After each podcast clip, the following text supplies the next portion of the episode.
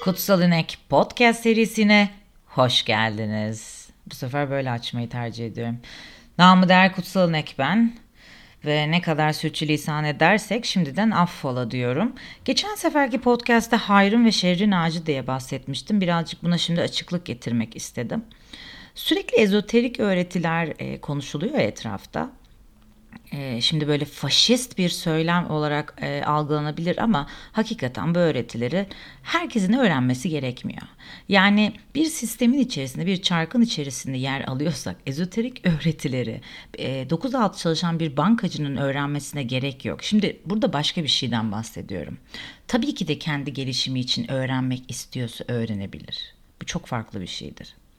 Fakat hayatın içerisinde savrulan, 9-6 çalışan, kıskaçtan kurtulamayan, ev kredisi, banka kredisi, araba kredisi, düğün geliyorsundan tut kuyumcusuna kadar uğraşan insanlara bu öğretileri verdiğiniz vakit kafaları karışır.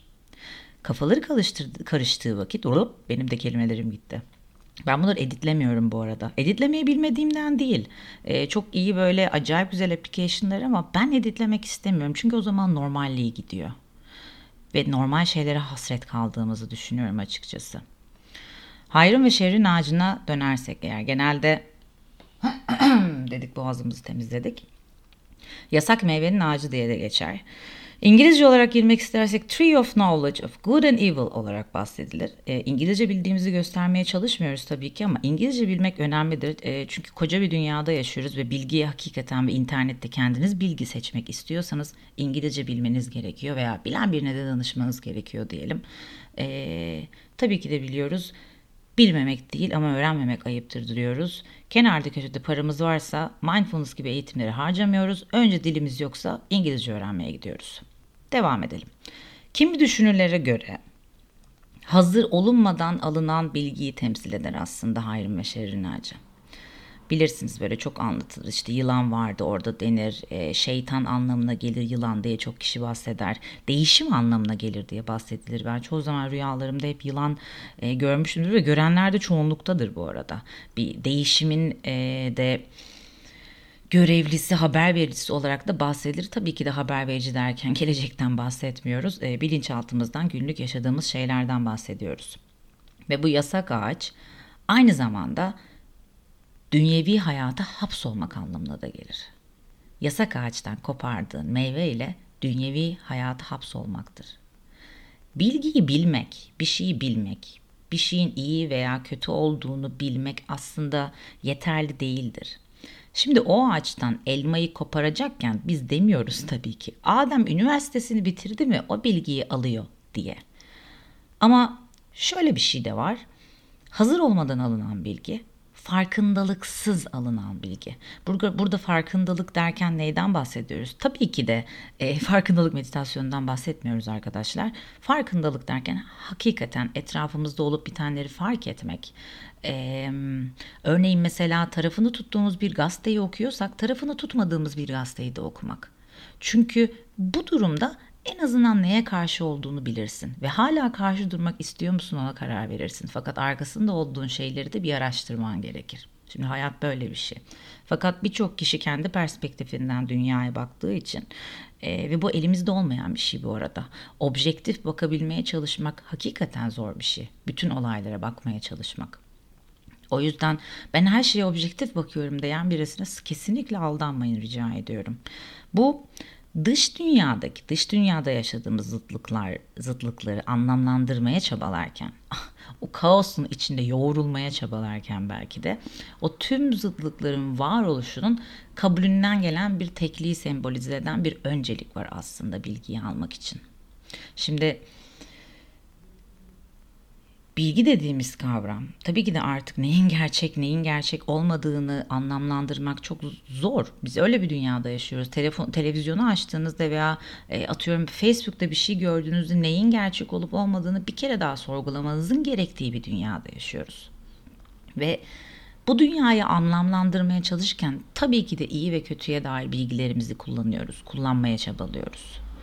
Fakat dış dünyayı anlamlandırmaya çalışırken kullandığımız söylemler, yargılamalar, kendimize göre bu iyidir, bu kötüdür dediğimiz şeyler kıyaslamalar, genellemeler ve determinist söylemler.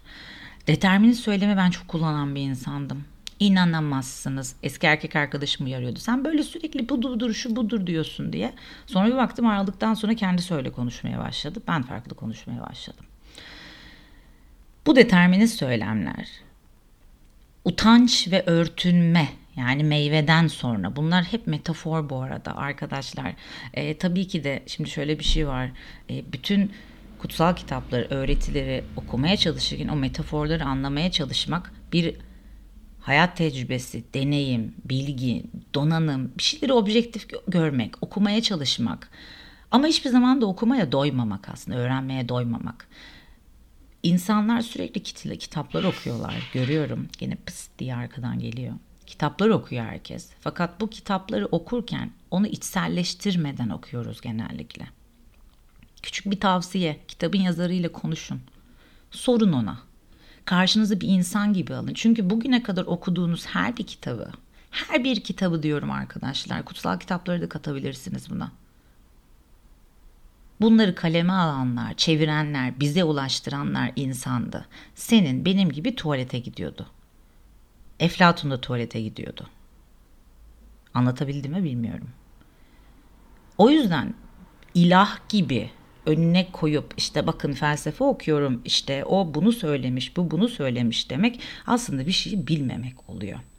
Ee, biz genelde entelektüelliği bu zannederiz. Yani söz paylaşmak, işte kitap okuduğunu söylemek, bunları biliyorum demek. Fakat iki kelam bir muhabbet etmek istediğinde e, peki ama Eflatun böyle dedi ama şöyle de olamaz mıydı yani Aristo da bak böyle diyordu diye konuşmak istediğinde o insanları o kadar fazla ilah gibi algılıyoruz ki bu bir şey bilmedikleri yani aşağılama yargısı içermeden söylüyorum dikkatinizi çekerim.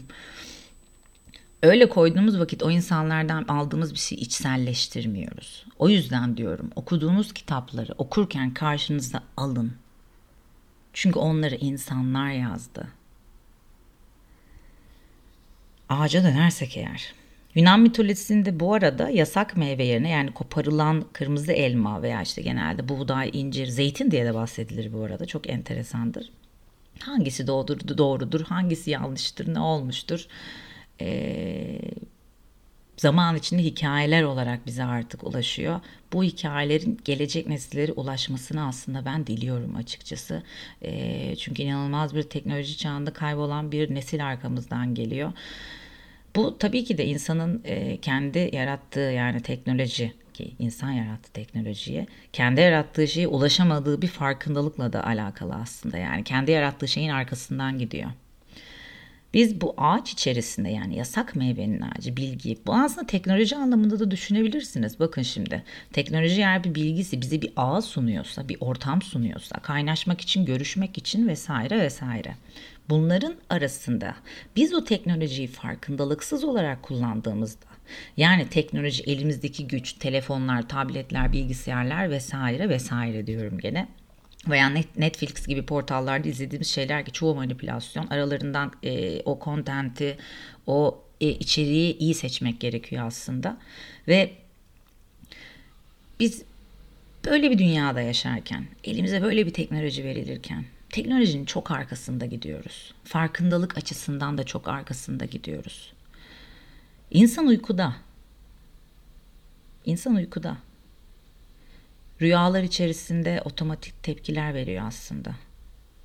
Mekanik insanları görüyor musunuz? İşte bu cahil kelimesini kullandığında zannediyorlar ki sen çok akıllısın da o yüzden yukarıdan bakıp cahil diyorsun. Hayır, hepimizin cahillik seviyesi farklı. Ama asıl cahillik okul okumak, profesör olmak vesaire değil veya kaç tane kitap okuduğunda da değil. Gönlünden, kalbinden veya aklından, rasyonel aklına da düşünebilmek bir şeyleri anlamlandırmaya çalışmak, dünyayı anlamlandırmaya çalışmak. Günün sonunda şu kadarsın bak parmağımı şıklatıyorum. Işıklar kapandığında sonrasını hiçbirimiz bilmiyoruz aslında. Bu yasak meyvenin ağacı, bilgi ağacı aslında. Bilinmeyeni bildirtmeye çabaladığımız bu hayatta etiketlerden oluşan maskelerimizin aslında asıl sebebi. Yani cahillikle aldığımız bilgiler. Oksimoron yani tezat yaptığımız hareketler. Mesela e, neoliberal birisinin Karl Marx'ın bir sözünü paylaşması gibi bir şeyden bahsediyorum mesela. Hayat tarzına baktığında çok farklı. Fakat şöyle bir şey de var. Bunlar sosyolojik veya psikolojik gözlemler aslında baktığınızda. O yüzden bir yargı içirmiyor derken hakikaten bir yargı içermiyor olarak söylüyorum. Çünkü aksiyonlar ortada. Yani hayat tarzına baktığınızda veya paylaştığı şeylere baktığınızda aslında iş tamamen değişmeye başlıyor. Bu yüzden söylüyorum.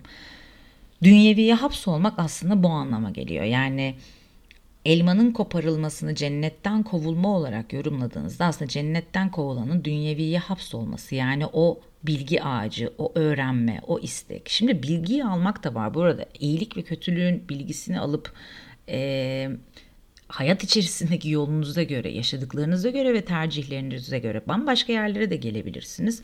Aynı bilgiyi alan insanı dolandıran bir yere de gelebilir veya arkasından konuşan e, bir konumda da olabilir. Yani bu bilgiyi almak demek aslında bilgiyi işte cahil değilim ben bilgiyi alabilirim gibi bir şey yok aslında. Önce cahilliği kabul etmek var. Cahil olduğunu kabul etmek özgür olmadığını kabul etmek gibi aslında. Çünkü ne zaman özgürsün biliyor musun? Ne zaman? ne zaman özgürsün biliyor musun? Özgür olmadığını fark ettiğinde aslında. Kocaman bir dünyada etiketlerimize bağlı olarak yaşıyoruz. Üzerimize aldığımız etiketler, başkalarına savurduğumuz etiketler, iyi kötü dediklerimiz. İyiyi ve kötüyü bilmek neden uygunsuz olsun? Bazen cahillik erdemdir dedikleri şeye hakikaten katılıyorum aslında. Dünya hakkında hiçbir şeyden haberin yokken anoreksi olabiliyorsun, bulimia olabiliyorsun, depresyona girebiliyorsun, stres, panik atak hepsini yaşayabiliyorsun. Ve bunların arasında çözüm bulmak için gene dünyevi şeyler peşinde koşuyorsun. Koştum, oradan biliyorum. Ama bulamıyorsun. Çünkü ne zaman cahil olduğunu kabul ediyorsun, o zaman hakikaten öğrenmeye başlıyorsun. Ve içselleştirerek öğrenmeye başlıyorsun.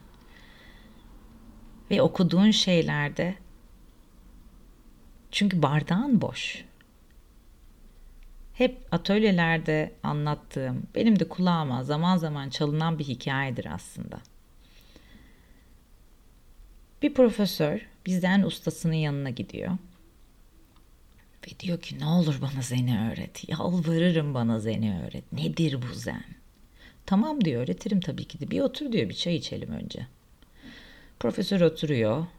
Zen ustası gidiyor çayı koyuyor getiriyor. Bardağı doldurmaya başlıyor. Profesöre ikram edecek. Doldur, doldur, doldur taşmaya başlıyor. Profesör diyor ki ustam ne yaptınız? Bardak taştı. Usta dönüyor. Ve diyor ki senin bardağın dolu. Önce bardağını boşaltman lazım. Bardağınızı boşaltmanız lazım arkadaşlar. Benimki de zaman zaman çok doluyor. Böyle bir bahçeye çıkıp hani böyle çay, çayın dibine atar gibi atarsın ya çay bardağının dibinde kalanı. Onun gibi bazen böyle boşaltman gerekiyor, yer açman gerekiyor. Çünkü etiketlerimiz kendi üzerime biçti, kendi üzerimize biçtiğimiz her şey aslında. Kendimize adadığımız o şeyler nelerse. Bunlar dışarıdan aldığımız şeyleri, dışarıdan öğrendiklerimizi çok etkiliyor. O yüzden bir sonraki podcast için şimdiden söylüyorum. Kök çakra, nefsi emmare, fiziksel değil, tamamen maneviden ilerliyoruz. Görüşmek üzere.